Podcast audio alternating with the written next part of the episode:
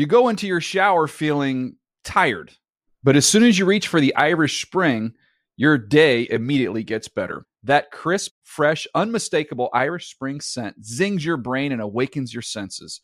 So when you finally emerge from the shower, 37 minutes later, because you pay the water bill so you can stay in there as long as you want, you're ready to take on the day and smell great doing it. Irish Spring Body Wash and Bar Soap. Fresh, green, Irish. Shop now at a store near you. When you buy Kroger brand products, you feel like you're winning. That's because they offer proven quality at lower than low prices. In fact, we guarantee that you and your family will love how Kroger brand products taste, or you get your money back.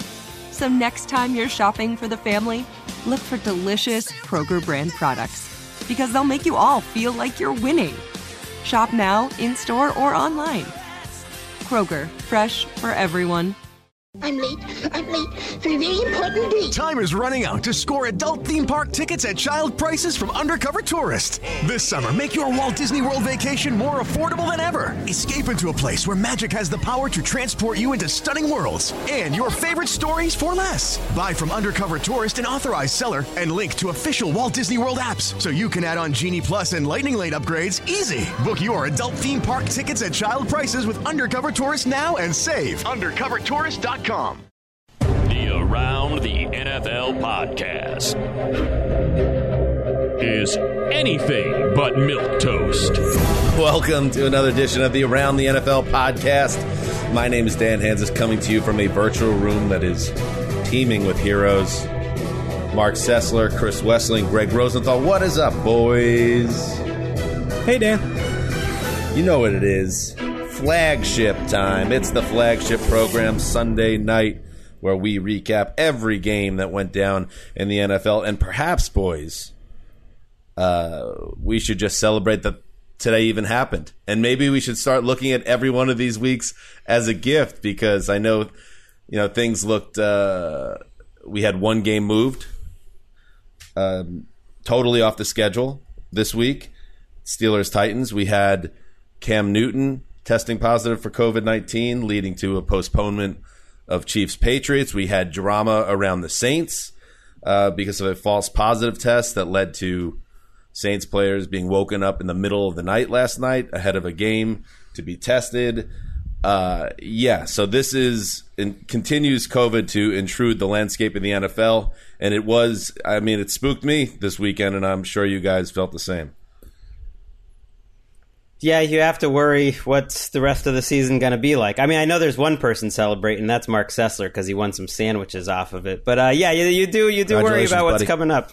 I actually lost sandwiches, Greg. I, I my sandwich prop, which Oh. a lot of people because Oh, maybe that was it. That's right. My Typically. I think in the past I would have gone towards the angle of cancellations and movements, but I tried to um, suggest a positive sandwich That's prop. right. It was Wes that was Wes rooting got for sandwiches. COVID. Yeah, that's right. Because you, that's Look- what it was. Because you were putting us in the position to take the bet, and then we would essentially be rooting for a stoppage of some right, and, and Dan, you and Greg, you know, and I Couldn't at this put that point- energy out there. Well, you were you you took a, a, a unusually pure um, take on it all. Sort of just I don't believe in that kind of sandwich. I do. I texted you guys. I do think that it probably goes down, and I'm not proud of this. It's one of the more evil. Um, energy sandwich props around because I don't want any of this. I'm with you. I when the when the Saints news hit last night, something in me felt just total darkness. It, and I'm I'm glad that that situation worked out. But it's it's just a reminder that it's like it's just a dice roll. It just felt like a dice roll going into this weekend. I fight hard against cynicism, and, and and I don't think I'm cynical at all. But I thought if you can get out of this with only a few canceled football games or postponed games, like as much as we've been facing in 2020, that's a big win. I mean, unless we're deal to talking lose a few about football games. Wes, unless we're talking about the Cincinnati Reds offense, you are not a cynic. I, I agree with you. Well, I mean, I believe that that was realism. They they hit two, their batting average was 212 this year. Give me a break. Can't, can't do it. Can't have it. Won't have it. All right. So that is so that is the reality. Um, that this is not something that's going away, uh, and we just have to hope it doesn't get worse than it got this weekend. But staying on the positive side of things, we got nearly a full slate of games to talk about on Sunday. So that's what we're going to do here, going through each one. And Mark, I think we have history today. And I want you to just soak this up and really enjoy it because um, you and I both root for career loser franchises.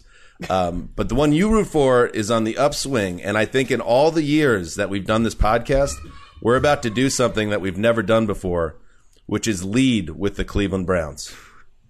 Whoa. So let's do it, Ricky. Yeah. Three receivers tight off the line to the right. Beckham to the left. Here's Mayfield on a reverse. They're going to give it to Beckham. He's rolling to the right and running. He's up to the 50, to the 45, to the 40, 35, 30. There he goes to the 20, 15, 10, 5. Touchdown! OBJ! He's got a hat trick! What a gutsy call! Odell Beckham Jr., 50 yards on the run, and really about a 70 yard run because by the time he got it, he was 20 yards behind the line. he was 12 yards behind the line, but the point stands. Jim Donovan and Doug Dieken with a call for WKRK. Yes, Odell Beckham finished with his first three score game in almost five years, capped by that 50 yard run on a reverse after the Cowboys had cut a 41 to 14 deficit to three points with less than four minutes to play. Beckham had five catches for 81 yards and two scores in addition to that clinching run. Final score 49 38. Browns nearly put up a 50 burger uh, in Jerry World. Mark, that was the Odell the Browns thought they were getting when they traded for him 19 months ago. Yeah, uh, you know, it's it feels like it's it's taken so long to get that game, obviously, from Odell Beckham, and there's so much pressure around it happening that it happened at the ideal time. Uh, you know, it, his first touchdown was trickery too, with Jarvis Landry unfurling a bullet downfield to, to Odell in the in, in the end zone, and that kind of was the theme to me. And it's and, and we've we've mentioned this during Cleveland's start that the better players on this roster have stepped up and performed, which is really unusual. They've had they've had a couple name players throughout the years that have done the opposite. They come to Cleveland and their careers fizzle, but it's Jarvis Landry, it's Odell Beckham, um, you know Myles Garrett, his third straight game with a strip sack. I mean, the defense was a hot mess down the stretch, but Denzel Ward with the game-ending pick, and you got Kareem Hunt coming in for an injured Nick Chubb, um, and the running game uh, thriving with guys like D'Ernest Johnson stepping in you know, they had 300 yards on the ground. They had 200 something versus the Bengals a couple weeks ago. Uh, you're playing a messy um, defense in in Dallas, no questions about it. But I mean, you went out and hammered them, and you know, you can point to. I would say this: if you wanted to point to one way this game could have ended a little differently, Baker Mayfield missed a wide open Odell Beckham mm. um, right in that same world where they needed to save the game, and it was third down, and Odell Beckham was streaking down the field, and Baker just got he had to get rid of the pass, and he overthrew Odell, and maybe we we would be thinking about Baker Mayfield a little differently in this game, but his numbers are low, and they're not. They're just not leaning on him right now because they don't need to. But he didn't throw an interception. Uh, he didn't make a, a, key mistake. He's not the reason that they, you know, uh, got, got decimated uh, by D- the Dallas offense. And Wes, you pointed out this number. I just think this is incredible through four weeks that Dak Prescott is on pace right now. No passer has ever crossed 5,500 yards. He is on pace for 6,760 yards right now.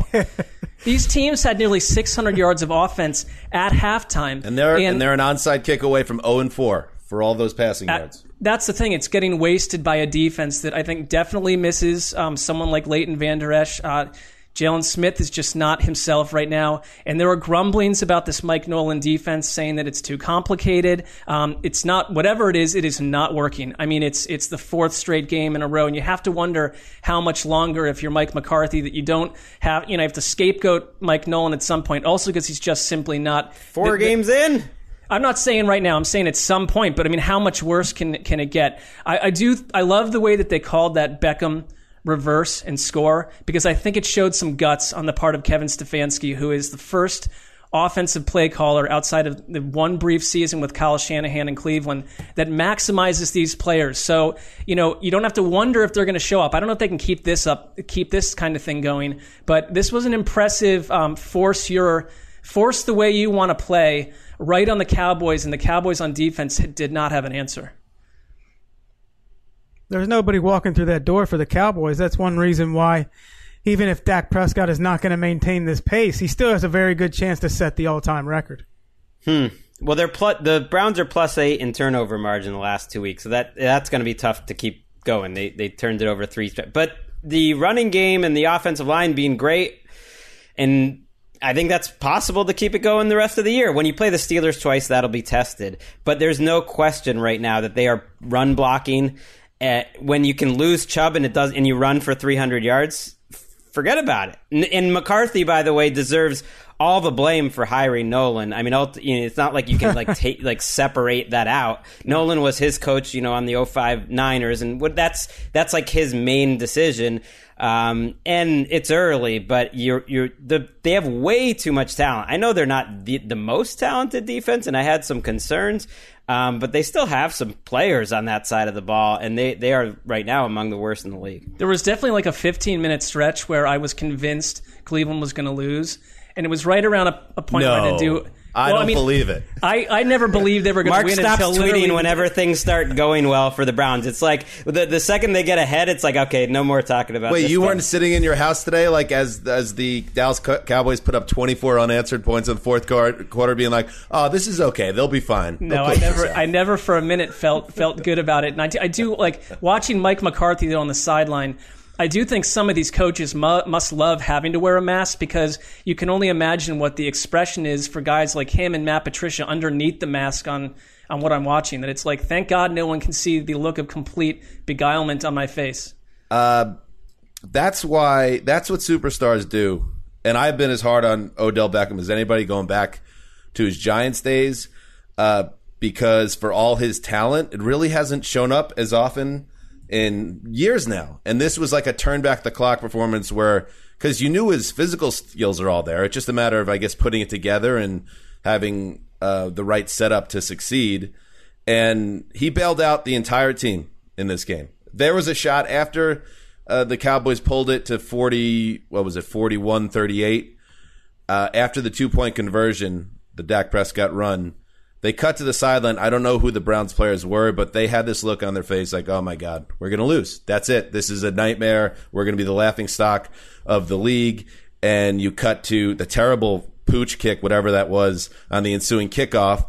And then the Odell play bailed the whole team out, including Baker, because that was a terrible miss down the left sideline. And exactly the type of plays that lead to collapses for teams where you're like, okay, would have been fine if he just hits a wide open guy and, and the quarterback takes heat. He takes the heat off Baker. He takes the heat off the defense. So Odell deserves a lot of credit for that. And Mark, the Browns are three and one. Three and one, Mark. Well, and I I hope it's a, a legit three and one. I think the, I would rather be a team that's you know running the ball the way they are than freaky finishes.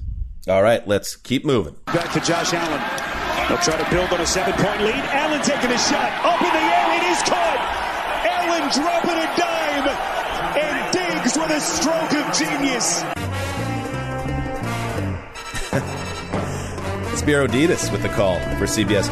You know, I'm not saying he's Randy Moss, because he's not, but I don't remember another wide receiver acquisition that has paid immediate dividends like Stefon Diggs to the Bills since Moss joined the Pats to set records in 2007 with Tom Brady. Uh, you heard there a 49 yard catch coming off a turnover sets up the clinching score for the Bills 30 23 win over the Raiders at the Death Star, as they call it. Uh, the Raiders added a, a garbage time score here, but don't be fooled by the final tally. The two teams played competitively in the first half, but the Bills dominated in the second half, and now they're 4 0 as a result. And um, Josh Allen puts the finishing touches on a stellar first quarter of a season. Three more touchdowns, two passing. Uh, this time, you know, he didn't have any of the head scratching mistakes mixed in. It was really solid effort. He got came down awkwardly on his left shoulder. That uh, obviously led to some nervous moments for Bills fans, but he uh, came right back on the field at the end of the first half and finished the game. He's playing just incredibly well. So there's nothing about the Bills 4 0 start that leaves me thinking, hmm, are they for real though? I think the Bills absolutely are for real. And like we said in the Thursday preview show, um, Wes, that Allen hasn't just taken one step. I feel like he's taken three steps. And you add him with Diggs, with this defense, with this coaching, and you have a Super Bowl contender. It's one of the most incredible metamorphoses we've ever seen at that position. You mentioned the decision making. Look how many things he's changed from last year to this year, and he improved from the previous year already. But the decision making, he had to improve touch. He's done that.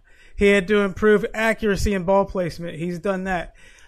The, the degree of separation these receivers are getting sometimes is minuscule, and he's putting it right on the money. These were all issues he had to solve, and he's solving them. In addition to what you say, that having a guy like Diggs on top of their other moves hitting too. Cole Beasley was a big hit. Smokey Brown was a big hit. I mean, everything is going right, and it's fun to see.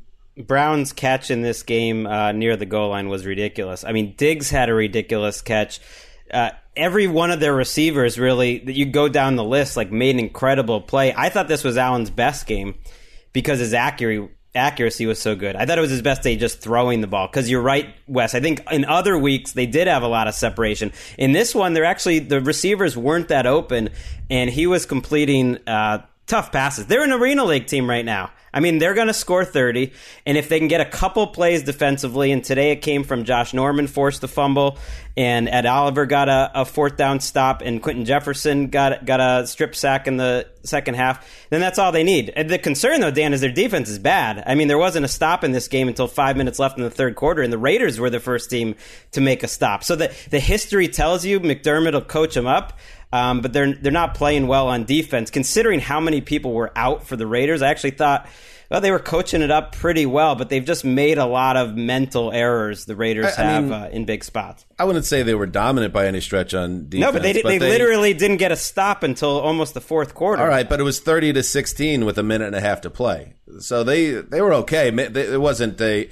And if you look at their numbers, they've struggled in the second half this season. They're not getting to the quarterback a lot. I agree with your point overall, but I thought they were in total control of this game by the midway through the third quarter. I wonder, like Brandon Beane to me. I mean, he's the guy that a he goes and finds someone like uh, Gabe Davis, who also at wide receiver. You've got a whole nother player that's starting to become a big part of the offense and made a great catch today.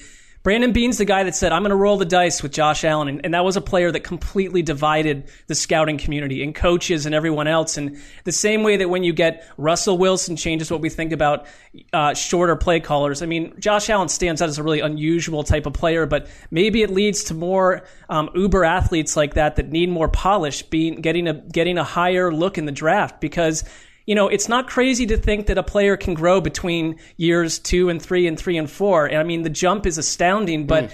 I mean, it's the coaching around him. It's Josh Allen putting in the time. But I mean, he fits so well. All these pieces fit so well together. And there, I just think Brandon Beane is like, is, is a big reason why some of this is happening. It's so satisfying to have like supported this guy Josh Allen all along, and then me and Ah. Wes lock him up today. Absolutely, and he Greg. just backs us. Us. It's just great to be part of the Bills Mafia and see this coming from from a mile away. I'm very um, connected, and it's a very personal thing. The 2018 draft class for me because I root for a Sam, Sam Darnold team, and it did get me thinking last on Thursday night during another depressing uh, Jets Darnold game. That what would happen if Josh Allen was on the Jets? What if he went to the Case Jets? would have ruined any one of them. I think. Right, and this is to take nothing away from Josh Allen, but more to make a greater point about like this is a big part of football and success is landing in the right place, which these players have no control over. Josh Allen was fortunate to land with the Bills team that was just on the rise, uh, and he is you know reaping the benefits of that. All right, let's move on. Play action fake, dropping Brady, looks toward the end zone. Brady throws toward OJ Howard, makes the catch, touchdown Tampa Bay, fire them cannons. OJ on the run, steady post. It's six for the Bucks. We don't need to say OJ on the run ever again. You just retire OJ on the run. Uh, talking about football players. Uh, unfortunately, OJ's not going to be running for the Tampa Bay Buccaneers anymore this season. Uh, he suffered an Achilles injury in this game, but not before he caught that 28 yard touchdown pass from Tom Brady. That was, by the way, Gene Deckerhoff of WFUS.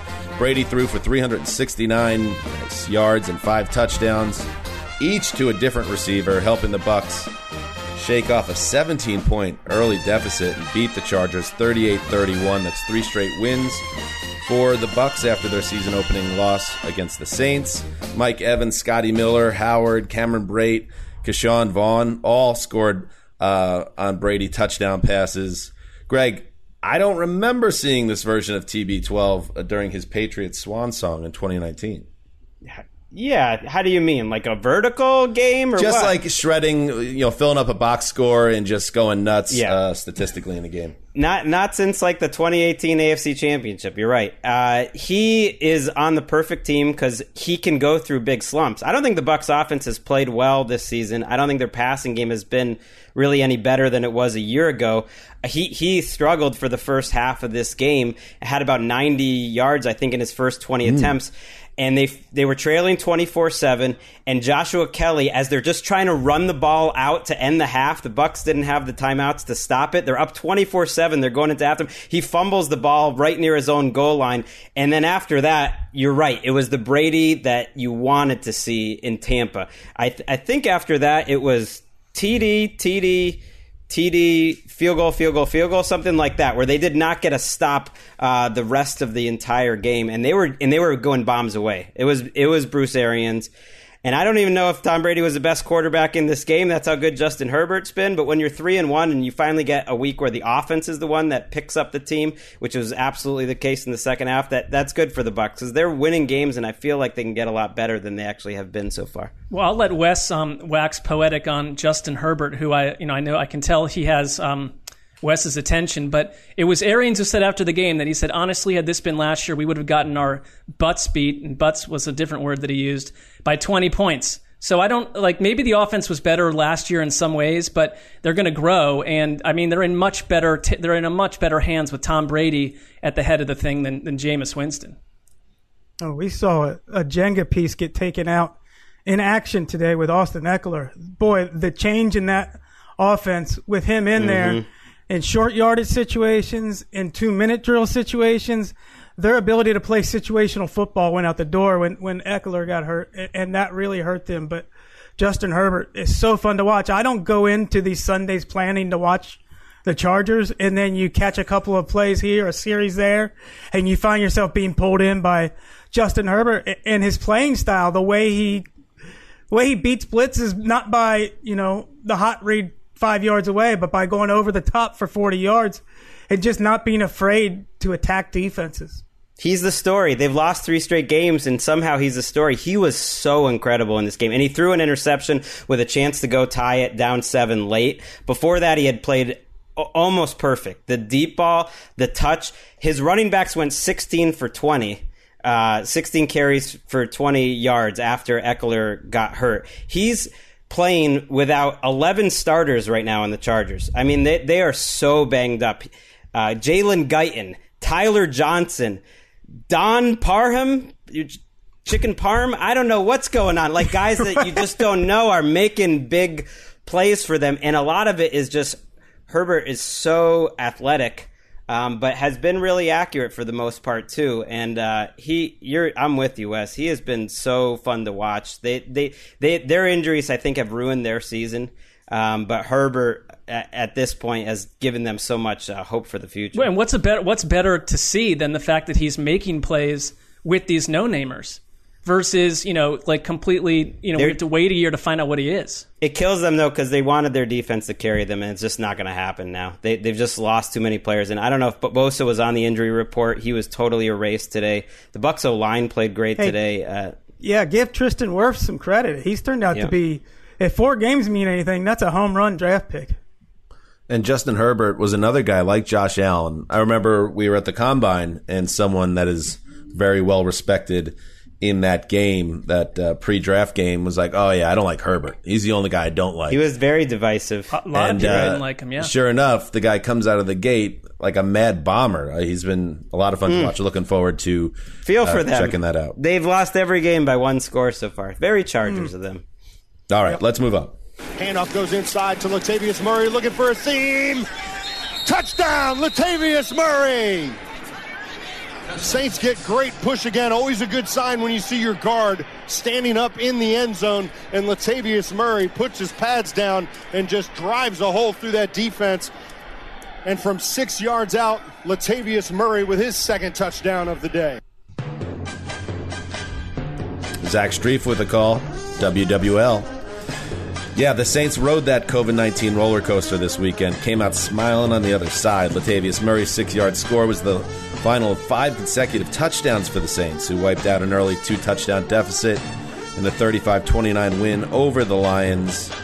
Uh, as I said at the top of the show, Saints fullback Michael Burton had a false positive test for the coronavirus on Saturday, leading to another round of tests for players and staff overnight in Detroit. Burton said just a lot of emotions going on because you never want to be a distraction. They had to wake up other guys and test them. Factoring in the background noise, the absence of multiple members in the secondary, of course, Michael Thomas. That's a nice win for the Saints, wasn't it, Mr. Sessler? Yeah, I mean, it's they overcame a lot. You mentioned it. I think Sean Payton, all these coaches have to say, you know, this season when it comes to COVID, we just have to nod and accept any scenarios. But you know, there used to be the old thing where, uh, you know, rowdy denizens of a town would go pull the fire alarm in the visiting team's hotel. But this this is a whole different deal when it's attached to something that could be grave or cancel the game in general. And they got down fourteen nothing.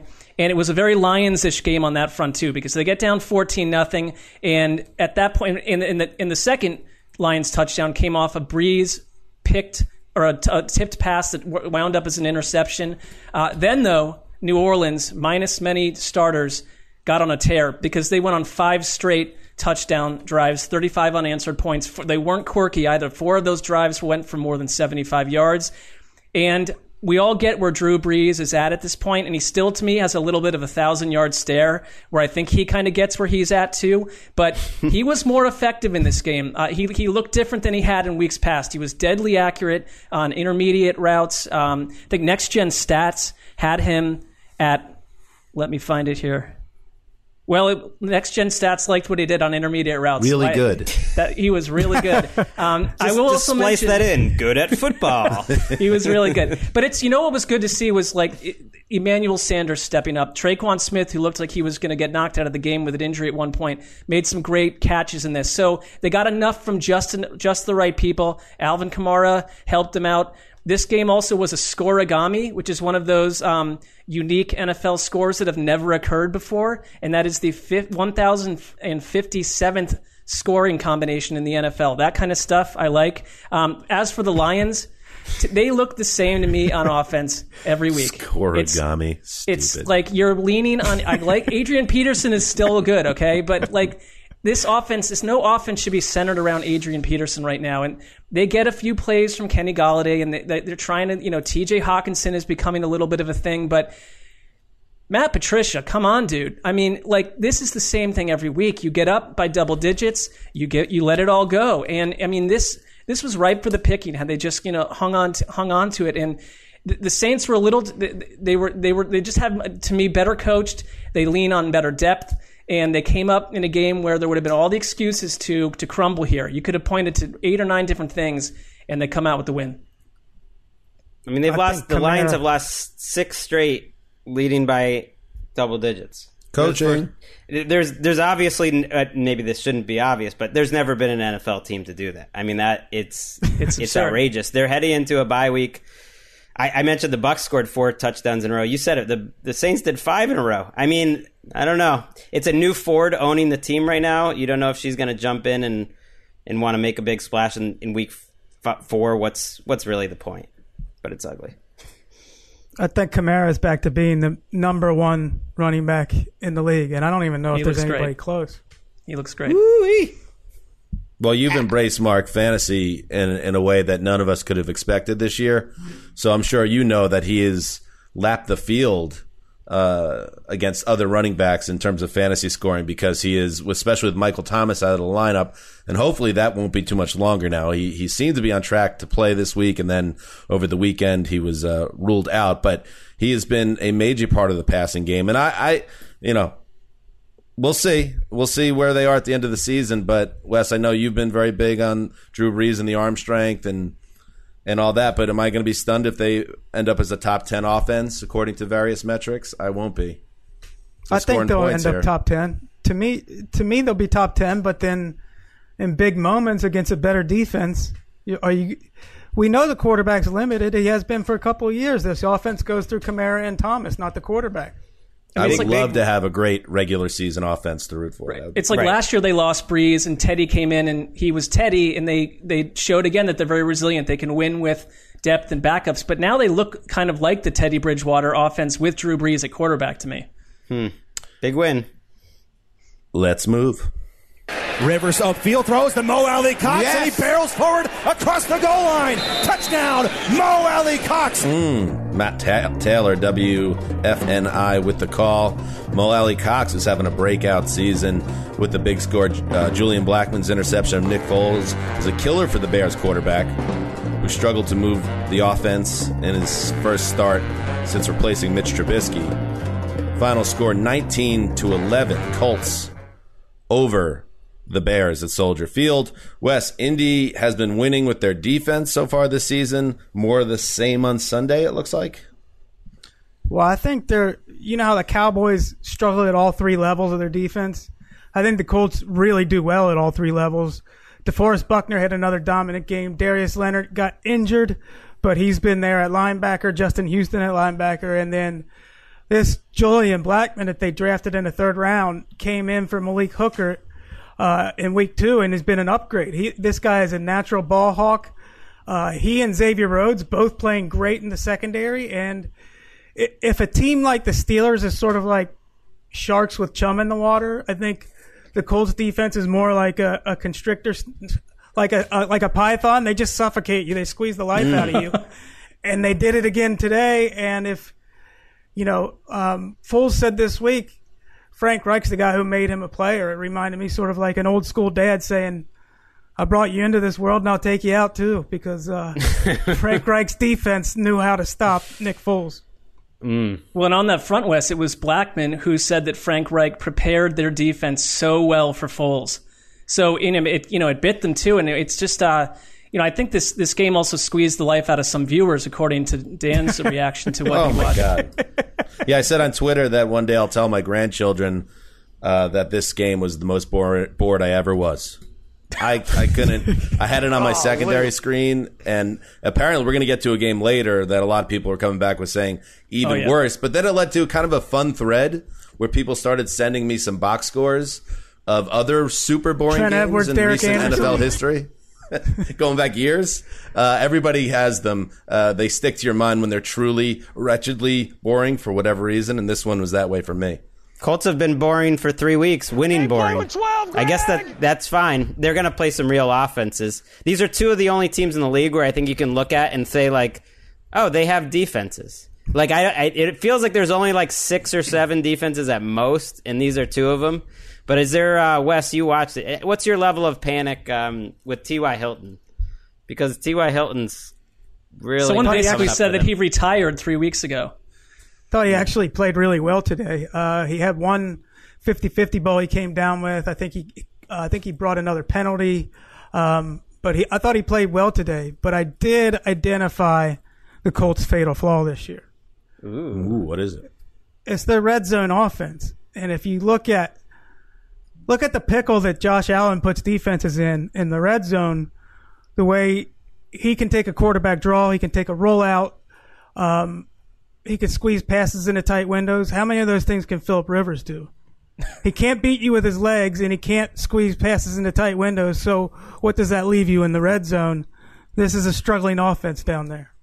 Hey, Philip Rivers, what uh, do you say to the red zone struggles that your team has faced? Does it bother you though? Aggravates the stew out of me. Oh yeah, I get it.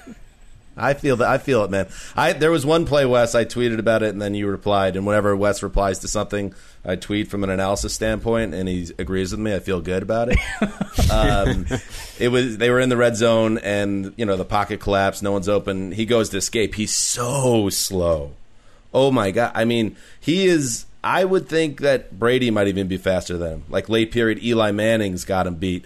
He just moves in slow motion, so there's no adding extra, you know, stealing yards and turning, you know, Josh Allen type theatrics out on the Colts offense. I mean, they we- need to be more precise. We have a term for that, and I think Joe Flacco helped us get there, which is Stone Age Pony. And I mean, Rivers can still do some some things well, but you know, dancing around nimbly is not one of those I mean, he, he was one of the slowest quarterbacks, I think, um, the day he entered the league. And he's been playing in the and and, and at no Three point decades ago. I think he's maybe been the slowest quarterback in the league the whole time he's been in it. And now it's 16 years in. That's it's not going to be any faster. It's like David Ortiz trying to score from first on a double in 2017. At a certain point, it almost becomes a story when someone gets that slow. But it's fun. It's fun. It makes us relate to the men. You know, sometimes We Wes, you know, trying to score from first with the shield. You know, we were popping hamstrings trying to get around the bases. Oh, snapping like dry twigs. Golly. All right, let's move on. Jackson will keep it on the read option. He's got a hold. 40. Leg race 30. He's going to go 20, 10, 5. Turns out Lamar if you don't Jackson, do a dead sprint for like four Ravens. years and then you run to first base, sometimes your leg implodes. But you really wanted that bag. All right, that was um, Gerry Sandusky with the call WBAL. Lamar Jackson ran for a 50 yard touchdown, his, his career long, which surprised me. I thought he might have had like a 99 yarder in there uh, at some point since he was a rookie. And he threw for two scores as well in a bounce back performance by the reigning NFL MVP and the Ravens as a whole. They take control early against the Washington football team and uh, coast to a 31 17 win coming off a humbling loss, obviously, to Kansas City on Monday night. But this Baltimore team, this is the team that does massive damage during the regular season. You could see it, like you could see how their their sphincters tightened up on Monday night.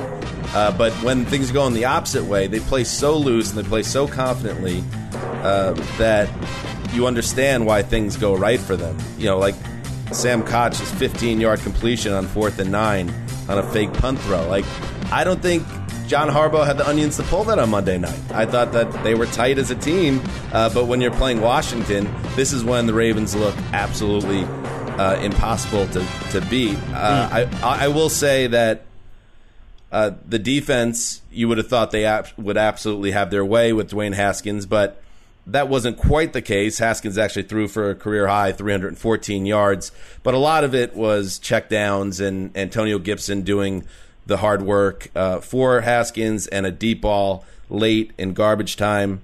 Uh, Wes, to your boy, the star wide receiver whose name I'm forgetting for some reason. right Terry. now. Scary Terry Terry McLaurin.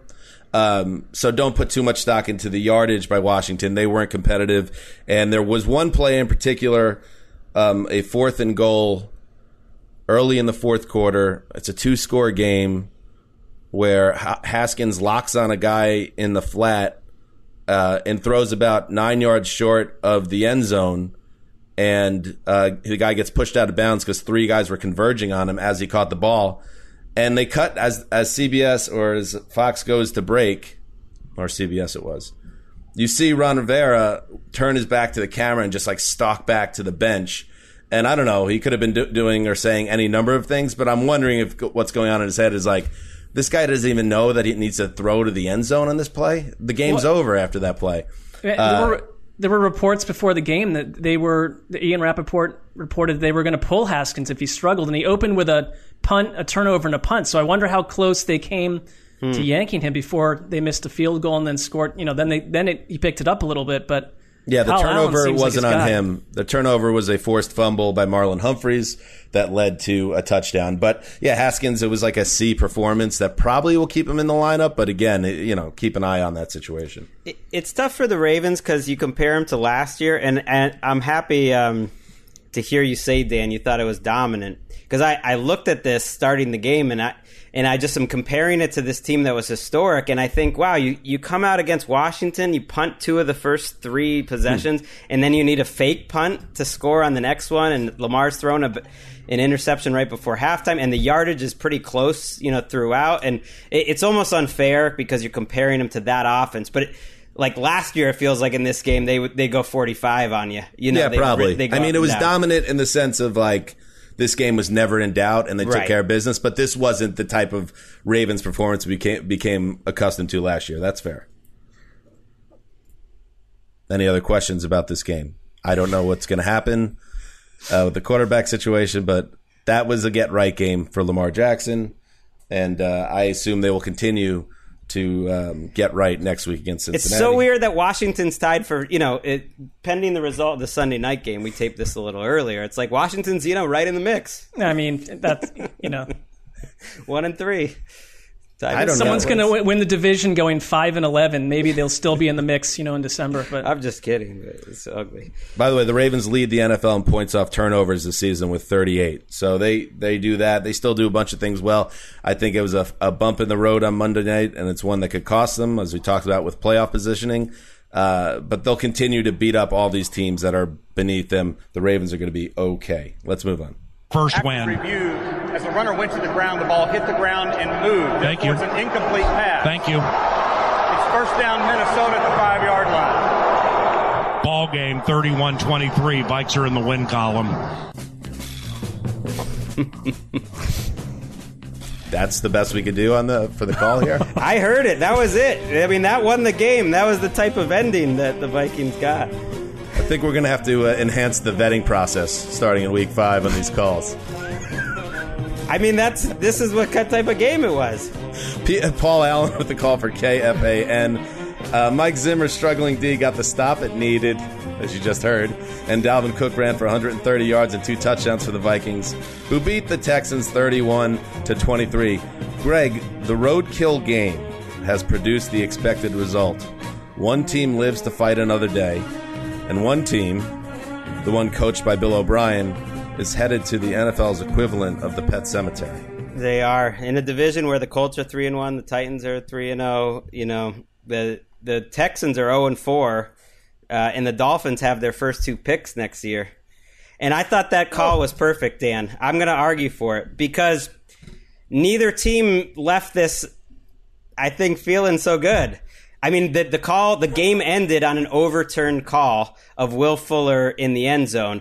David Johnson was half a yard short of of time of you know giving them the Texans a chance to go for a two point conversion. What would have been a big time collapse by the Vikings defense. They have the ball half a yard short on second down. Then Johnson fumbles it on a pitch. Uh, and they eventually get it to Fuller, who you think maybe was gonna like make an amazing play, and they overturn it on review. And it's just like that reaction to me from the Vikings is almost perfect because it's like, well, we got to win. You know, that's that's it. That's all we got. Wes is giving me the thumbs down. The, the whole sequence. It's so bad. Spice it up. You know, to your point, Greg, like there's a, a friend of mine named Eric who is a longtime listener to this show. He listens to every episode and he's a Vikings hardcore fan. And he said, Here is my takeaway from the game that Mike Zimmer and Gary Kubiak should be in totally hot water despite the win. Hmm. That the But why team Kubiak? feels like it's floating. I, well, I mean, you know, we're looking at the season on whole, but that this is this is a team headed in the wrong direction no matter what happened today against a lost Texans team. Well, Wait, no, no, no, defensively, wait, they won today. They're going Right. in the right direction. Yeah. They won. Defensively, it's absolutely true, and I don't know if they're going to be able to fix it. Danielle Hunter might be out half the season. W- We'll see. Offensively, I think they have a lot to be excited about the last two weeks. Their offense has played very well um, the last two weeks, especially today. Today it was even better. Uh, Kirk Cousins had a really good day. Justin Jefferson, they found something. I, I know it doesn't feel like the Stefon Diggs trade was a win-win, but you did get a, a bunch of picks, a lot of picks. Yeah. And you drafted Justin Jefferson, and man, he looked awesome today. Uh, Dalvin Cook is running. You know, I know Alvin Kamara has been the best running back, but the last two weeks, Dalvin Cook has broken a tackle almost every single run, and that zone running scheme that Kubiak is, you know, brought to bring in, it, it's taken hold because they're running against eight man boxes, and it's the angles that they're running is are beating those boxes. So I, I think their offense has some good things to feel good about, but but the defense probably is not going to like allow them to make the playoffs. It's enough. Something. at- I just want to check out this um, this Viking up upcoming schedule. I want to see what's going on here. At Seattle on Sunday night next week. Ooh, tough spot. Home versus Falcons. At Green Bay. Home versus Lions. At Bears. Okay. I mean, they're probably gonna have to figure out a way to go. You got to beat the Packers and three Bears. one there. You got to beat the Packers and Bears, and or, or else uh, you're in trouble. That that ending though, it, it was unfortunate. Deshaun Watson cooked in the second half, but he but he really struggled in the first. But I, I just want to point out how bad this Texans defense is. They don't have a turnover this year. And they're just like fatally. they don't have a turnover. Still. J, I don't know if JJ Watt's hurt. Um, he was on the injury report earlier this season, but Uh-oh. he wasn't this week. Uh, he hasn't played every snap like he normally does, and he, he certainly um, you know hasn't made big plays. But they're so slow. This is such a slow defense, and and you have two inside linebackers playing every down. Zach Cunningham can't cover, and Benardrick McKinney. They're one of the worst rush defenses, if not the worst in the league, and they just are beating them to the outside. They're just so slow, and so it just feels like a fatal construction of this entire. Well, they're both defense. locked up through their slow years. What? They're both locked Right. up through their slow years. Well, they're gonna cut. Yeah, they're gonna cut McKinney. I think after this year, but I, I don't see how this defense figures it out. It's just it's ugly. Who's the I other? do not. Don't try to convince me to start believing in the Vikings at- this season. I'm just not going to do Oh it. no, If I wasn't. wrong, I wasn't wrong. going there. I was just defending Kubiak because I think you can absolutely see um, some good things about their offense the last two weeks. That's all. But the team does not look great. T.Y. Hilton, J.J. Watt, A.J. Green. Superstar Club is going to have to make some painful decisions. You know, Watts started the season offseason. pretty good, so I, I'm Yeah. I'm le- I'm leaving some room here. But the last two weeks have been tough. All right, let's move on. Jones has his Giants at the line, has the snap. Steps up right at the 20. He fires to the five. It is intercepted. Darious Williams, a diving interception to clinch it with 52 seconds remaining. First down. He had the diving pick in Philadelphia in the end zone, and here at SoFi Stadium, he does it again. There he is, Elite Mensch. There you go, Greg. JB Long, KSPN with the call. Big interception there of Danny Dimes. And Jared Goff hit Cooper Kupp earlier in the quarter on a 55 yard touchdown that allowed the Rams to grind it out 17 9 over the Giants.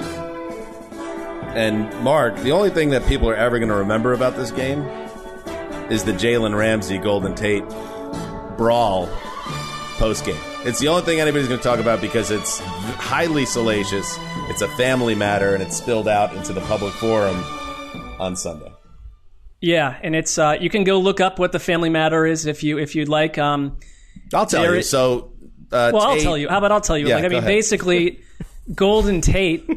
I can't even dignify bringing it up on Well, our because th- that's coming because we were told by private. email. No, we were told by email not to dig into it. But who, like, I'm sure no one's listening to this thing. So basically, like, Golden Tate's sister was with Jalen Ramsey, and when she was, um, Mark's spilling tea right now. well, probably I won't be on the show anymore. It's like because we, you know, we, we can't possibly follow the rules of NFL.com. But there was an issue between these two because Jalen Ramsey basically walked away from Golden Tate's sister while she was pregnant to be with what they're describing as a Las Vegas dancer. Um, Oh. I don't, I don't think that means like a. You know, up on stage, like, Like a showgirl? Yeah, I'm, I think it's probably more in that world. But beyond that, um, they've had bad blood for it's been going on for a while. They have not encountered each other on the field. Today they did, and it's interesting that the play of the game, because Dan, this is probably the game that many people were writing to you saying, Yes, it was. This was the most boring game people have witnessed. And I'm sure, you know, in, in the league offices, they're thinking, how special that we finally get to have Los Angeles and New York, our two special markets, clash on the, in a four o'clock spot. And it was making people's eyes bleed. So, you know, Bills fans are like, actually, it's New Jersey. Enough. We get it. Western New York. You're the only New York team. Stop Exactly. hitting me up on Twitter. We get the it. This the Rams were in an absolute stupor, and it was ten to nine with about ten minutes to go, and the Giants were basically they were they were looking better on the ground than Los Angeles, and they were moving the ball, and that is when Jalen Ramsey slammed Golden Tate down on a third down catch that basically gave Goff and the offense one more shot to kind of turn this thing around, and that's when the Cooper Kupp catch happened and you know then the Rams had another chance to come out and they had a 3 and 0 so like they never really got it together and I kind of look at it I don't even it doesn't really change what I think about the Rams that much because I think that good teams are going to have one of these games a year where it's like you just they were in a total funk the entire time these teams were bickering the whole time, though. Aaron Donald got into a fight with someone. There was hmm. stuff on the sideline. Then this thing erupted at the end. So I wonder if it just, it was a really ugly, ugly game. And one where if you're the Rams, I'd want to see why that was. But I wouldn't take too much out of it, other than the fact that I would always be suspicious when, like, on our show on on Thursday, we all kind of like ticketed this as a Rams blowout, and then on Friday, I was watching some shows, and the and the predictions for the Rams blowouts were getting bigger and bigger. Like, they're just going to take New York out thirty-eight to seven, 48 to seven, like. Then we know it's not going to happen. And it didn't. And the Giants, like their defense, for the fact that I would imagine most people couldn't name three people on that defense, they were frisky in this game, and you can kind of see the makings of something happening on that side of the ball. But the offense lacks any direction right now. I mean, they're just it's they're a messy team. I am um, obviously from New York, and many of my friends growing up are Giants fans, and there has been a sea change uh, on text around Danny Dimes very quickly. Uh, they're starting to turn on the young passer and in general on the Giants and Dave Gettleman, and, and they're getting psyched up about the idea of Trevor Lawrence and being in that hunt uh, tank for Trevor. Uh, it is, you know, if you take out that first half of week one on Monday night, uh, and you actually go all the way through and midway through the third quarter against the Steelers, where he had that 95 yard drive that ended with the interception. From that interception on, Jones has been kind of a mess, and that is uh, that's probably the final nail in the coffin of That Dave that's Gettleman. true, but the only thing, if you go watch this, this, game, take, I mean, he's uh, not has well not protected, and there were times when Jared Goff didn't look well today Jones. because he was not well protected, and so you know it's systemic. It's what's around him, and you've lost Saquon Barkley, the heart and soul of your offense, and you know Jones creates a lot of his own problems. We know that, but there were there were certain plays where like everything was crumbling around him, and it's like young quarterbacks typically are not going to survive in that atmosphere to, to, to begin with.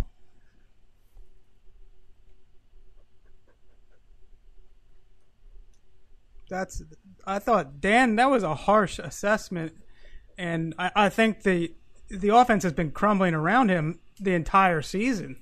The offensive line's been terrible, historically bad rushing attack. Um, they only moved the ball the previous week on, on design quarterback runs. I mean, it was he's got a lot on his plate. I, I do think it's been crumbling around him.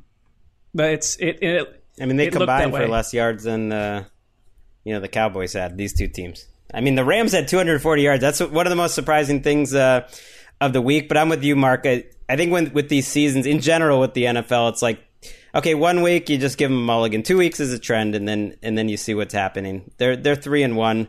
They, they these NFC West teams, and we're going to get to one that that hasn't done a good job of it. They have favorable out of division schedules, so they have to take advantage when they're playing the cream puffs.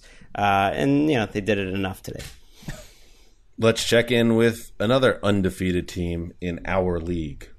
Rush. Russ looks right side. Got a man in the end zone, reaching up, making the catch. David Moore. Is he in for the touchdown? He is. David Moore. Man, David Moore is another guy they have. That's Steve Raible, K I R O, with the call. He had three catches for 95 yards, including that game clinching touchdown for the Seahawks in a 31 to 23 win over the Dolphins. And uh, this game was closer than the desert anticipated, uh, but not for the reasons that I thought it would be a close game too. We talked about it on Thursday, but I thought it'd be more of a high scoring game with Seattle's defense continuing to struggle. Uh, but there was progress for Seattle's defense in this game. Uh, they delivered a much better performance here. They actually kept Miami out of the end zone until the game's final minutes, which made the score uh, look closer. But this was, I believe, a 17 15 or 17 16 Seattle lead uh, in the fourth quarter before they pulled away. Um, so the Seahawks will take anything positive around their defense right now because they're essentially just like the Cowboys are a great offense with a horrific defense, and they're one and three. The Seahawks maybe aren't as bad on defense as Dallas has been. They've had some better moments, but they've have they have a similar problem where they're fantastic on offense, can't get stops on defense, but they were better today, and they're four and zero now for the second time ever in their season. And Russell Wilson is matching Peyton Manning's touchdown record pace through the first four games of the season. Hmm. What do you have to hold on to if you're a Dolphins fan? You think right now, not to go negative, but well, I, I- I like Flores, but I don't. I just don't know what it is. This team, it, it just feels like a tran- It feels like a second straight transition year. I guess. Yeah, I was thinking about that. I was, after the game because, especially when you talk about the quarterback position, because Fitzpatrick has been good on balance. Again, Yeah. he's he's steady. He he's fun to watch. Uh, he has his up moments. He has his down moments. He's Ryan Fitzpatrick. Uh, but you're one in three. If if Tua is healthy, wouldn't you at this start to begin thinking about the process of turning it over and beginning to evaluate him and, and kind of officially start this next era of Dolphins football? I don't know. Maybe the hip injury that suffered in college. I know he's cleared and all that, and I think he was the backup quarterback on Sunday, which is a sign again they believe that he's healthy. You just wonder, even though Ryan Fitzpatrick has been Ryan Fitzpatrick, uh, whether they're getting closer to that decision.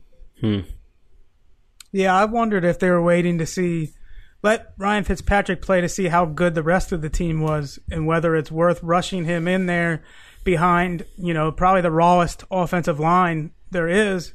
Um, but they've outperformed expectations, I think, up front. Yeah, the defense they want to get. You know, they have a lot of young players in defense, a lot of free agent additions. So I think they're they're hoping that they improve as the season goes along, but they're they're not there yet. I mean, the C. I, just look at the Seahawks being four zero, and you think of who's undefeated in the NFC, and it's just like, wow, this this NFC playoffs is going to be. I know it's a little early for this, but it's just kind of amazing to think that the playoffs could be Rodgers, Russ, Brady, Brees. Um, you know, McVay may, maybe gets back in there or whatever. It's just like the quarterbacks. It's outrageous. I, I like the idea of like this the the top heavy Seahawks. You know, getting a top seed.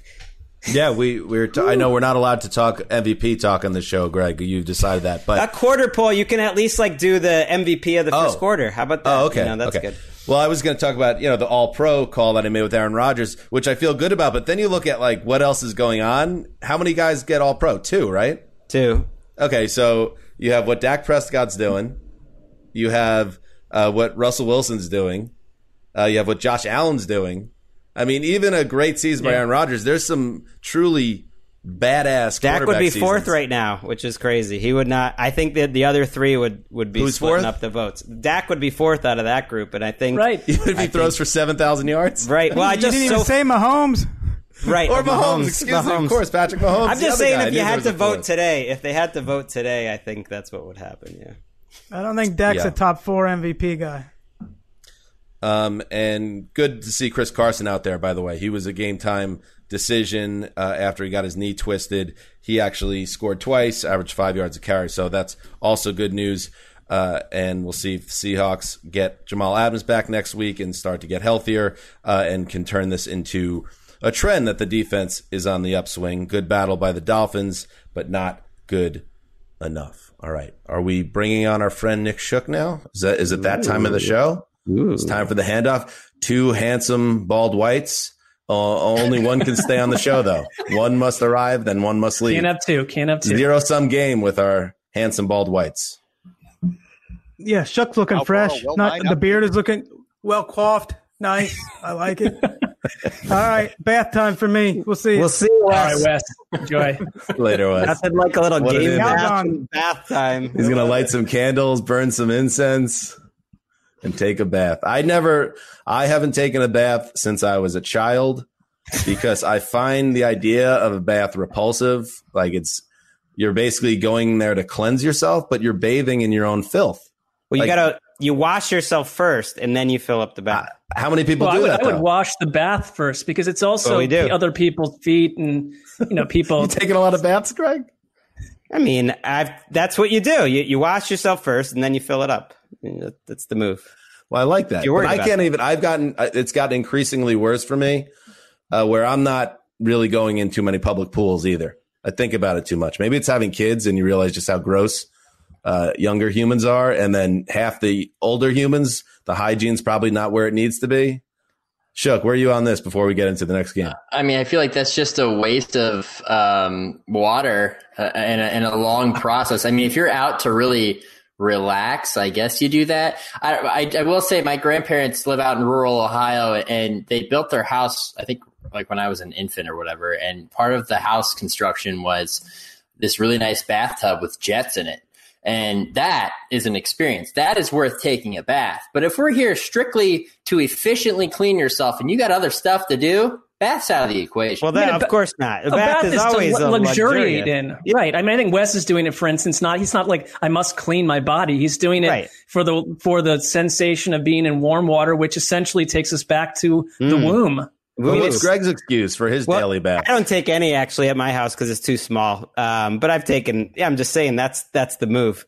Um, and Wes does it and watches Game Pass, which is next level. He puts on like he's getting Justin Herbert out there, maybe a bottle good. of conditioner nearby, and he's going to town. And then the other thing is Don't is, get and I too think excited. this is there. also, you know, uh, factored in my thoughts on it. When you have two young sons and they share a bath together, and sometimes it's like, "Oh, Harry, did you did you use the potty before you got in?" He's like, "No, you know what happened." Ah, They don't care. These kids don't care. All right. Shook, thank you for joining us. We got you set up with uh, a couple games here before Sunday Night Football, so let's dig in. Now Burrow will line up in the shotgun, even though it's third and less than a yard. He'll hand it to Mixon. Go, Mixon Joe. bursting Go, through the Joe. middle to Yeah. the 10, the 5. Touchdown! Joe Mixon and the Bengals, his third of the day. Dan. Dan. Port. Dan. Port. Or is it Howard?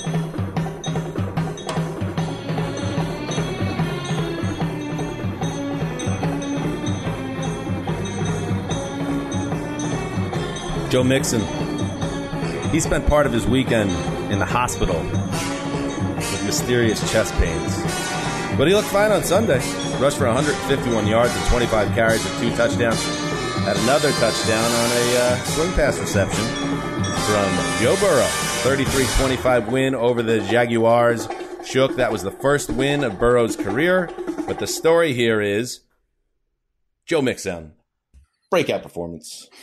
So for the entire season up to this week, the Bengals had inexplicably gone away from Joe Mixon, and it didn't make any sense, especially with a rookie quarterback. What are the two things you give a rookie quarterback to try to make him feel comfortable, especially when you don't have a good offensive line? One is a tight end that he can rely on, and two is a reliable running game so that he doesn't have to drop back 50 times a game, which is what the Bengals primarily did for the first three weeks. Then around halftime today, it's like somebody went down to the sideline at Paul Brown Stadium, grabbed Zac Taylor by the shirt, social distancing totally violated, need slapped him around twice, and said, Hey, you got Joe Mixon on your roster. Give him the football. So he did 25 times, 151 carries, two touchdowns. The first touchdown kind of serving as the score that broke through the wall for the Bengals, I think, through this season because far too often, and especially in the first half Sunday, their offense just ran into these issues and they got down in the red zone. It just felt a little constrained. It's almost like they tried to do too much. And then they said, all right, well, let's hand the ball to Joe Mixon. Let's dump it off to him. Let's figure out ways to get him the football. He scores on the right side, takes a shot after he scores, and it was like, oh, we forgot we had this guy. Look what he can do. And they rode him the rest of the way to a hmm. victory. And what this game really looked like before that point was very much what last week's game that ended in a tie with the Eagles looked like. Then they scored with Mixon, and it's like they just opened the floodgates or just opened their own expectations or understanding of reality that, hey, we can score the foot, you know, we can score. I hate score the football or score the basketball, by the way, uh, even though I almost just said that. Uh, and we can win a game, and they won a game. So, you know, good Hmm. for them and, and finally realizing that they have a good running back on their team. I mean, Well, they don't Burrow get the- is the. Go ahead, Greg. No, you go. I was going to say Burrow's the first player in NFL history to, to open his career with with three straight like with multiple 300 yard games like this. And I mean, Yeah. he just seems like he looks the part. And it's been a terrible situation for him. I mean, he's been under duress nonstop, and I'm totally with you that they should have used Mixon more than they have. But I mean, it's like record aside, some of these teams, like you know, if you're if you're a Chargers fan with Justin Herbert, if you're a Bengals fan with Joe Burrow, it's like the sun is still shining very brightly because hmm. of what you found under center. Yeah, of course, and and, and he was uh, impressive again. I mean, he totally looks the part. He's the real deal. I mean, I, I in all the games that I've watched him, he looks like a guy that you were right in spending the first, you know, the number one overall pick on. Which oftentimes we've seen teams spend high picks on quarterbacks who just don't look the part when they get to the NFL. Joe Burrow looks like he's been in the NFL for five years, and he did again Sunday. But the problem was is they were trying to rely way too much on him in weeks past, and, and going away from Joe Mixon and expecting Burrow to win the game single handedly. And with the offensive line that they have he just hasn't been able to do that. He's gotten him close. He got him close against Cleveland. He got him close against Philly. He even got him close in week one against Los Angeles. This time he finally they finally went away not away from him, but they used somebody other than just Joe Burrow and it put them over the top. Now, the Jaguars I, I mean, they were exciting for the first two weeks. The last two weeks are the team that we expected to see, and I think the team that we're going to see for the majority of the season. It was a close game for a while. We were in the tie zone, kind of. It was very much in play because they neither were really doing much, and they were within a score before the Bengals kind of finally pulled away. Uh, there were a few times in the first half, too, in the red zone where Joe Burrow had a chance to put the ball in the end zone. One time it was a really nice pick by Myles Jack, who ripped the ball out of Drew Sample's hands. The other time they just couldn't get it in there uh, and had to resort to a Randy Bullock field goal. So again, he's he, I mean he's he's the guy. He, they have their quarterback. They just have to fix everything around him, or at least use the weapons around him. And Joe Mixon is a big part of that. Well, they're not going to play the Jaguars every week. That's a difference. Yeah. I mean, they had four plays over 20 yards in the first three weeks. For as, as much as Burrow has looked good, they are the le- they were by far the least explosive offense in the league. I think they had eight or nine today. I watched this game by mistake, thinking it was my assignment. Whoops. Um, but uh, I'm glad I knocked it out. They're very similar teams to me, and the difference was uh, the decision making by Burrow is pristine when he's protected. I mean, you can't fault his offensive line today. He was protected pretty well today, uh, and obviously he got help with the running game. Whereas uh, Minshew had a couple decisions when he chose to run on a third down um, that ended up in punts. And they were bad decisions. And the interception he threw was a bad decision. He played really well, I, I would say, overall. They just have a very small margin for mm-hmm. error this defense. And um, so if you make a couple and you have a coach who doesn't seem to realize what kind of team he has, you know, punting on fourth and short and kicking field goals on fourth and short. I, you know, Marrone, Marrone sometimes he's like he's playing to a defense that's not there. Gruden, Gruden does that too. Uh, poking around the box score here, Shook, I'm seeing because we brought him up earlier, so I'll bring him up again. AJ Green had one catch for three yards on five targets. Is there anything? They had 25 receptions overall. The team for three. And Higgins yards. looks good, right? Yeah, What, yeah. Is yeah. Green just not a part of the game plan anymore, or was Uh, he, he- injured, or what? He was a focus of Jacksonville's game plan for sure. Very often when he was targeted, there seemed to be at least two defenders in the area. There was a couple times where he was completely blanketed and couldn't come down with the catch. But you're right, like Greg said, Tee Higgins was a big part. He looked good today. Tyler Boyd was a big part as well. They were the two guys who got the ball the most. Joe Burrow does a very good job, especially for a rookie, for not looking to AJ Green and not relying on that. He's surveying the field and he's finding his open men. Which I mean, this Bengals team, if they were just a little bit better probably defensively, uh, and, and could avoid you know becoming too reliant on Burrow. They could win some football. They're competitive. They're Yeah, they- competitive right now. They've I been think close in every game they've been in. Also, fair to ask. You give Burrow credit for that, but it's possible that AJ Green is washed too, right? And Right. Yeah. he's not uh, getting open anymore because he doesn't have the ability he once had. I mean, they also John Ross is a healthy scratch weeks in a row. I mean, I feel like Yeah. that guy's out the door. What is it? Hashtag gradual decline. Uh, Yeah. I don't know if that's entirely true with AJ Green, but yeah, he has not been a big part of this offense for the majority. Of the So you know what the Browns messed up last year, Shook? When you were a team employee, and we still need to get the full details of what led to your early exit there. But if you, if they had you as the muscle, you were talking about somebody that needs to go down to the sideline and straighten out a head coach that doesn't have his head on straight. If you were going down there and slapping around Freddie Kitchens, telling him to get the ball to Nick Chubb more and Kareem Hunt and all this, maybe the Browns would have been a playoff team last year. Well, I mean, Oh. I, I, Freddie and I had a pretty solid relationship. But that wasn't the issue. The issue was they had too many cooks in the kitchen there, in the uh, on the offensive Yeah, side. but you could take out multiple cooks. I mean, I you know I think we all we all see where you're at physically. Like multiple cooks would not be an issue. Maybe they had one too many kitchens in that building as well. Uh, oh, there we go. Yeah, I mean, I, was, I would never be, I would never be an enforcer with Todd Monken. Like, have you seen him? He's a skinny guy. He's a nice guy. You know, I, I, he's he's an offensive wizard at the college level now. So you know, we're all good. We're, I, I was going to get in there and cause problems. All right, let's move on. Bridgewater retreats, climbs the pocket, is going to run with it. Bridgewater cuts to the right at the 15, the 10. Bridgewater to the 5. Unbelievable. Teddy Bridgewater houses it from 21 yards away. Sneaky fast. Mick Mixon and Kirk Coleman with the call WBT. Teddy Bridgewater, he's sneaky fast. The Panthers QB scrambled and juked his way to an 18 yard scoring run. Added two passing scores, 31 21 win over the Cardinals. Uh, the Panthers uh, cool off the Cardinals. Actually, the Cardinals have cooled off precipitously after that 2 0 start. Shook, that was Teddy's first rushing TD since that devastating knee injury back in the summer of 16. He's an amazing story. Yeah, he certainly is, and he had a, he was very sharp today. You got to give a lot of credit to the game plan uh, put together by Joe Brady and the way he called the offense today. I thought for every situation he had an answer to whatever Arizona presented him with defensively, and this is one of those games where you're seeing two middling teams or below middling, and the coaching comes out as a difference. And Mm. the Panthers look like the more prepared team from the sideline today. It's just they were one step ahead of the Cardinals for the majority of the game. The Cardinals scored a touchdown late to make it a little bit closer, but for a lot of today, it was a Panthers dominated game, and that started with Teddy. I, I- you know, he when he had that rushing touchdown, I said he had, did his best Sam Darnold impression because he escaped right up the middle for a touchdown. But I don't think he's sneaky fast. I think he's just fairly fast. I mean, we've known him to be an athlete He is for a sneaky. while. He is sneaky fast though. He everyone went out, went too hard the other way of like when a couple people were like, "This guy can't scramble." I mean, this guy's a scrambler. He's athletic when he was coming out, and people were like, "No, like you're just saying that because he's black."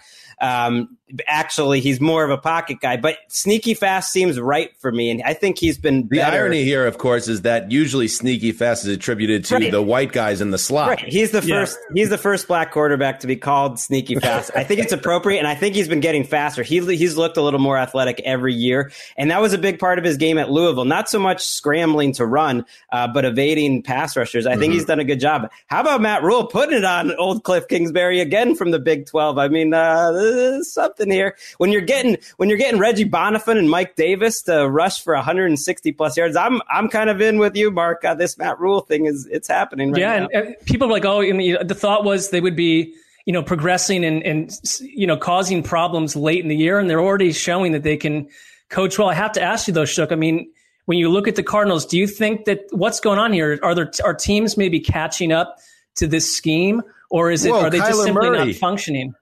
So I Kyler think- Murray, 4.3 yards per attempt today. Yeah. but it's two weeks in a row where they've they've not looked um, at all like they did early in the in the first two weeks. Well, you know why? Because a lot of the Cardinals' offense is predicated on Kyler Murray improvising and, and patching all the holes that they have by just running and gaining first downs and adding that element of the unexpected. And and you know when they ran the ball effectively last year with Kenyan Drake, it came out of the shotgun by spreading guys out. Well, that's not working this time. I mean, the, the, they were creating lanes by lessening defenders in the box. That's just that element of that is not in their game today. Uh, Kenyan Drake had 13 carries for 35 yards. I mean, that's not going to get you anything when, when your quarterback is consistently outrushing everybody else and you have to rely on that as a staple of your offense. Eventually, other defenses are going to catch up to it because that should be something that's improvisation, not something that's built into the way you succeed on a week to week basis. And it really hurt them today. And it especially doesn't help them when they have to come from behind. Their defense did them no favors like I said, they were. I think they were out schemed uh, for the majority of this game, and I, and I think that the Cardinals are going to have a tough path because those first games that they won early in the season, a lot of that, especially against San Francisco, for example, those first downs were converted by Kyler Murray with his legs, and I just don't think that's a sustainable way to win a game. 11 throws to non DeAndre Hopkins wideouts for 26 yards. Yeah. That's Uh-oh. that's not the Gabbert zone. That's like the Cincinnati Reds batting average zone. That is rough. the Panthers, and this is why sports are funny. Panthers now 0 2 with Christian McCaffrey, 2 0 without, which takes us to Sunday Night Football. Oh, Sunday 25-yard line. Mullens throws, and it's picked off. And all the way to the end zone. Touchdown, Alex Singleton. So Mullens makes a terrible throw. Singleton is right there. And there they are celebrating in front of the big screen. Woo, baby. Who, baby, indeed. Al Michaels with the call for NBC. Alex Singleton Right place, right time uh, for the special special teamer who steps in front of that Nick Mullens pass, takes it to the house. Turned out to be the clinching score for the Philadelphia Eagles, who hold on for a 25 to 20 win over the San Francisco 49ers at the Big Bell Bottom. A huge win. The Eagles, who, as the old saying goes, spent most of the game on offense, making it look like they were on a 120 yard field going uphill both ways. But Carson Wentz with a long touchdown pass to put them ahead, followed quickly by that pick six, and uh, Nick Shook.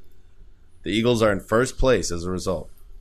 It was ugly, but I don't think this Eagle team could win or get their first win of the year any other way than than in ugly fashion um, against a team that was, you know, I, I don't know if it was equally as shorthanded, probably more shorthanded. The Eagles have had their own rash of injuries, of course. I mean, we, we we saw who scored you know a touchdown tonight, a guy who has no statistics recorded prior to tonight uh, in Travis Fulgham. So uh, an interesting game, uh, an exciting game at the end. Sure, if uh, if you thought that Beathard could actually throw it to the end zone, but uh, hey, the Eagles are off the schneid, right? He did throw it to the end zone. Uh, Beathard got. I mean, it is crazy that a- after the Eagles kind of sat on the ball and didn't pick up a third and nine, Oh, I hated Beathard that. after Ugh. replacing Nick Mullens, and we can you know get into Nick Mullens just having a nightmarish night uh, from the first from the jump. I mean, he missed his first two throws by a mile, including what could have been a, a monster one to use check. And uh, Beathard put a, a Hail Mary up there from about the 35 40 that, that literally hit George Kittle and Deebo Samuel in the hands. So it's like it was that it was that close, but uh, the Eagles almost felt like they deserved this one. Um, I don't know the way the defense uh, got after Nick Mullens was was pretty good, and just it just felt like a miracle. The two long drives that they did have on offense, the touchdown drive in the first half and the field goal drive to start uh, the second half, which took about eight minutes. It just felt like that was such an achievement for them that it was like, eh, okay, enjoy your first place. You're one, two, and one, Eagles fans. I thought coming out of the half that the Niners they put together this drive. You know that third quarter was one of those almost rare quarters where only two drives would have um, occupied in the entire period, but there was a little bit of a third one in there. But the Niners had a touchdown drive that covered 75 yards that I thought was sort of a Kyle Shanahan and almost Nick Mullens special, where there was a, a bullet to Brandon Aiyuk. Uh, McKinnon got involved. There was a classic nod to Mike Shanahan with a shuffle pass that John Elway used to run with the Broncos back in the 90s. And then everything fell apart from there. It was followed by a punt, the fumble, the interception, the quarterback switch, and there you go. Niners Yeah. could not get it done. I they you know they go up uh, 18-14 when Wentz uh, connects with uh, Fulgham for 42 yards. Then the pick six, and the game looks like it's effectively done at that point. 25-14. Beathard comes in uh, and gives the, the Niners a spark. And after onside kick recovery, I just I you know especially Doug Pederson, a guy who helped bring the league along in being aggressive on fourth down. I didn't understand the way they played that. They ran the ball for a yard, they ran the ball for no gain, and then Wentz did that annoying little thing where the quarterback takes the snap and then scrambles and then slides down like Michael Strahan's chasing him for the sack record. You know, not being aggressive, whereas just go get go get a first down. Just go get a first down and, and, and show some um, gumption. But I guess Doug Pederson is that's where he's at with his offense. Even coming off uh, the touchdown pass on the drive before, there was three and a half quarters of evidence saying that Philadelphia is not an offense to be trusted right now. But you know they got away with it, uh, but it, it was definitely a closer call than it should have been. Uh, but that shouldn't that doesn't kind of mar the night for me, especially since they still won. I, I think it's commendable. Uh, Carson Wentz has gotten a ton of heat this year, and he's deserved some of it because he hasn't played well. But yeah, he is really dealing. A, it's got a stacked deck against him, and you know the offensive line is beat up right now. His left tackle was in and out of the lineup. The wide receivers, so many pieces are missing, and it just seems like such a challenge. Even against an injury depleted 49ers defense, it was very difficult to find receivers who were open. So you give you give Wentz credit for hanging in there and keeping this game close, and then making the big strike to take control. When he's got uh, Adrian Killins in there, you've got Travis Fulgham. But I would just say if you're going to use Jalen Hurts, that's fine. But have those plays make sense. Have the the offense to me, the Eagles' offense, like pretty much post Frank Reich. But I'll just speak about this night. Like I don't think they kind of know what they want to be, and maybe they can't with the personnel in there. But like Miles Sanders, to me, like I'm not nearly as impressed with this guy as some people around the country seem to be. Like they, the, when they were dominant back when they went to the Super Bowl, I think the thing that is forgotten because they've never been that way since. They had a pounding run game that would beat people up down the stretch. They were the third best run game in the league, and that's completely absent right now. I mean, I think that's kind of indicative of the fact that they've lost so much in the offensive line. I mean, not having Brandon Brooks is a big deal. Having to shift Jason Peters over is a big deal. Having to figure out what to do at left guard. But they weren't last year either. Like yeah, and, and you know, they were right. Right. I mean, they weren't th- this banged up. I mean, they. I think they think this is a this is a freaking miracle that they just won a game without you. You know, you mentioned Lane Johnson coming in and out. So four of their five offensive linemen uh, were out. Their top receivers uh, were Fulgham. Greg Ward was kind of their number one. You got Richard Rodgers uh, coming over from Green Bay. You got Hightower, your fifth round pick. Uh, their defensive line is totally healthy and was deep, and to me was the difference in the, in this game. You know, Brandon Graham was killing Mike McGlinchey. Those are two starters actually. McGlinchey is the 49ers starter. Uh, Josh Sweat made plays like they up and down their bench. That was kind of the the most dominant part of this game. But Mullens also kind of just didn't show up. Yeah, I think Uh, Mullens is the big is the big takeaway apart. for me here. I think they lost the game because of Nick Mullens. It's not it stinks to put it on one player, but when it's the quarterback, that's the way sometimes things go in football. Because you look at this team, and if I'm a Niners fan, I'm bummed because I'm two and two now. But at the same time, you see the pieces are there. George Kittle came back and is absolutely just such a dominant player. Um, he's the toughest tackle in football. Deebo Samuel's back in the lineup, and he made some plays. He just looks different, and and he's he's big and he's fast. And then Brandon Aiyuk, you saw he flashed that special ability on the touchdown. Once Jimmy G gets back in there, I think the Niners are going to be okay and continue to hang in the race. But it doesn't make this loss any easier to swallow because you're at home against the injury ravaged Eagles team, and you don't find a way uh, to get it done.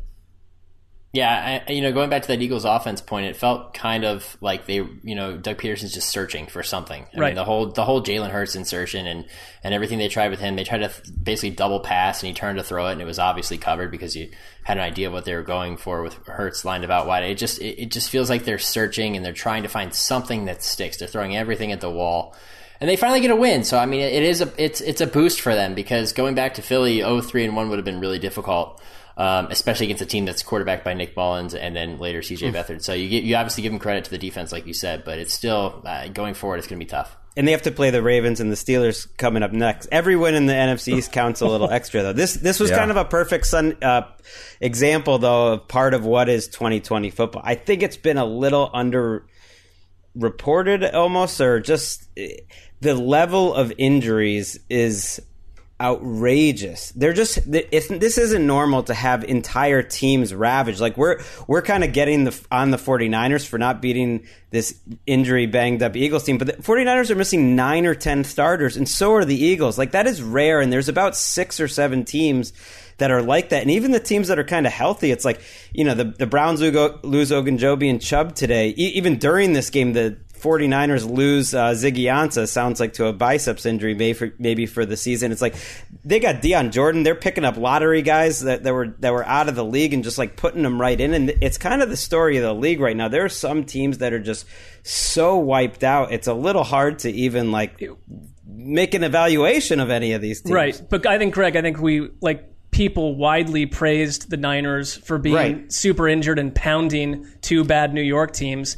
They played a, a banged up team tonight and they lost. So it's like, I, I don't know. I mean, I don't know if the statistically there are more injuries or not. I, it seems like there are, but I feel like we there have are this there are in terms of like multiple multiple guys in terms of like half of a team of starters being out on like five teams it's it, there there- that that never happened so i guess i'm just giving the 40 49ers uh, fans they're going to get some people back like dan said the cavalry is coming they they went two and two if you can beat the dolphins next week you're three and two I mean, you've also picked the Eagles to go to the Super Bowl, so you've got both fan bases um, on the Greg Rosenthal side here. We know how this works. There's going to be a little campaign. Greg does this with two or three teams a week. Tries to reach out to their fan base on Twitter. Dan knows what I am just talking like about. football. What are you talking about? No, it's I mean, not. uh, We all like football. I football. picked the That's 49ers that's not- to uh, miss the playoffs. I'm so sorry you're here for this, the- Nick. Did did we get a mention of Saints Twitter yet? Exactly. Uh, We got to start ringing a bell for that. Hey, Shook, I want to thank you for doing the show. I know, obviously, this has been a tough time for you after uh, the Indians crapped the bet against the Yankees in the playoffs for you know another year. Tough, tough stitch for you, but uh, you know you're a good sport for coming on the show. Well, you know, Dan, um, if we could ever level the playing field in terms of salary uh, spending uh, for for rosters, you know, maybe a salary cap or or better revenue sharing or oh oh I don't know um, something to compare the payrolls at all. Well, then maybe we'd be on an even playing field, and then uh, we could talk seriously. But uh, you know, the Indians always undermanned in terms of finances. Even if their owners turn a thirty million dollar a year profit, give or take. You got to get Uh, an owner who spends some money. They Sure. fall value. They're never going to spend money here. It's it's a it's a deep conversation that we cannot do on this podcast. The last time they spent money I mean, well, was we when I was a but- kid in the '90s with the Jacobs, and those guys are long gone. It's tough. Yeah, your your Cy Young winner's got to do better than that though in that spot. Well, You want uh, to talk I about would- the I salary cap? Go ahead, or the lack. Dan, of just let him allow allow Nick to enjoy one of the rare Browns victories of his lifetime versus bringing up. Well, do stale I get to enjoy news. anything? I am a Jets fan, so You're a maybe Yankees this is my chance to have something nice in my life. Maybe it all balances out a little bit. I mean, I feel like the Yankees are a pretty nice thing to have in your life in general. As a Yeah, yeah, it must be sportsman. nice, you know, to be able to look back on, on a few World Series in your lifetime. Unlike I have to go back to my great grandfather uh, to find uh, the Indians' uh, last World Series. And you know what? Uh, one more thing: the Browns, like you said, Mark, the Browns they're now three and one for the first time since 2001. They opened Mm. that season with a loss to the Seattle Seahawks, nine to six at Cleveland Browns Stadium. Ricky Watters was on that roster, among other people. I opened 2001 by playing flag football on the field at Cleveland Browns Stadium. That's how long it's been since the Browns were in any shape of contention at this point in the regular season. I was in fourth grade.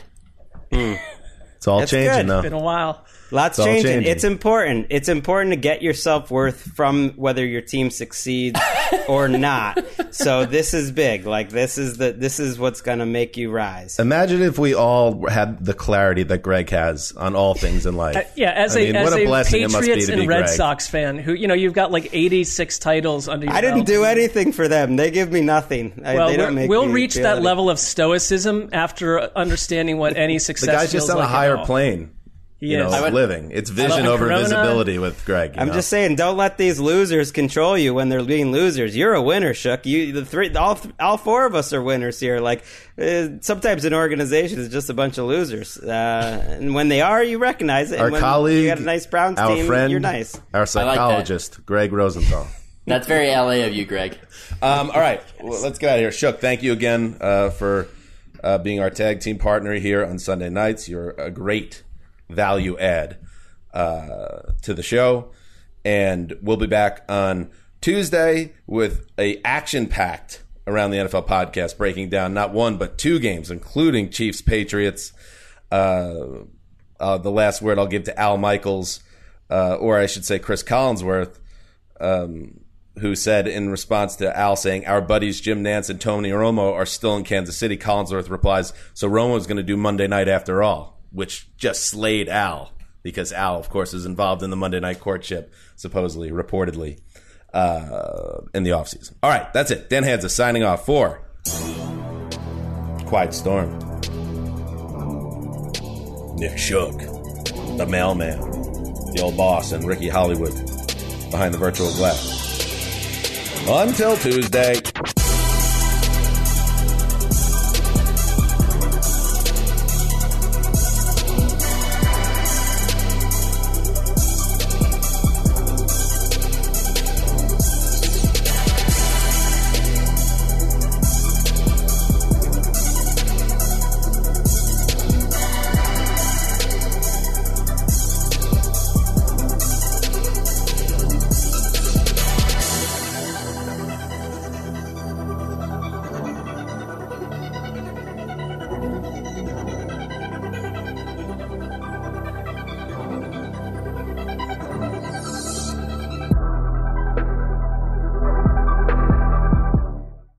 You go into your shower feeling tired, but as soon as you reach for the Irish Spring, your day immediately gets better. That crisp, fresh, unmistakable Irish Spring scent zings your brain and awakens your senses. So when you finally emerge from the shower, 37 minutes later, because you pay the water bill so you can stay in there as long as you want, you're ready to take on the day and smell great doing it. Irish Spring Body Wash and Bar Soap. Fresh, green, Irish. Shop now at a store near you. I'm late. I'm late for a very important date. Time is running out to score adult theme park tickets at child prices from Undercover Tourist. This summer, make your Walt Disney World vacation more affordable than ever. Escape into a place where magic has the power to transport you into stunning worlds and your favorite stories for less. Buy from Undercover Tourist, an authorized seller, and link to official Walt Disney World apps so you can add on Genie Plus and Lightning Lane upgrades easy. Book your adult theme park tickets at child prices with Undercover Tourist now and save. UndercoverTourist.com. Get in zone, AutoZone. Welcome to AutoZone. What are you working on today? Ah, thinking about gas mileage. You know, changing your oil with a full synthetic oil like Castrol Edge can help your engine get more miles. Right now, you can get 5 quarts with an STP extended life oil filter for only $36.99. Get started on your next job today with the parts you need when you need them at AutoZone or AutoZone.com. Get in the zone, AutoZone. Restrictions apply.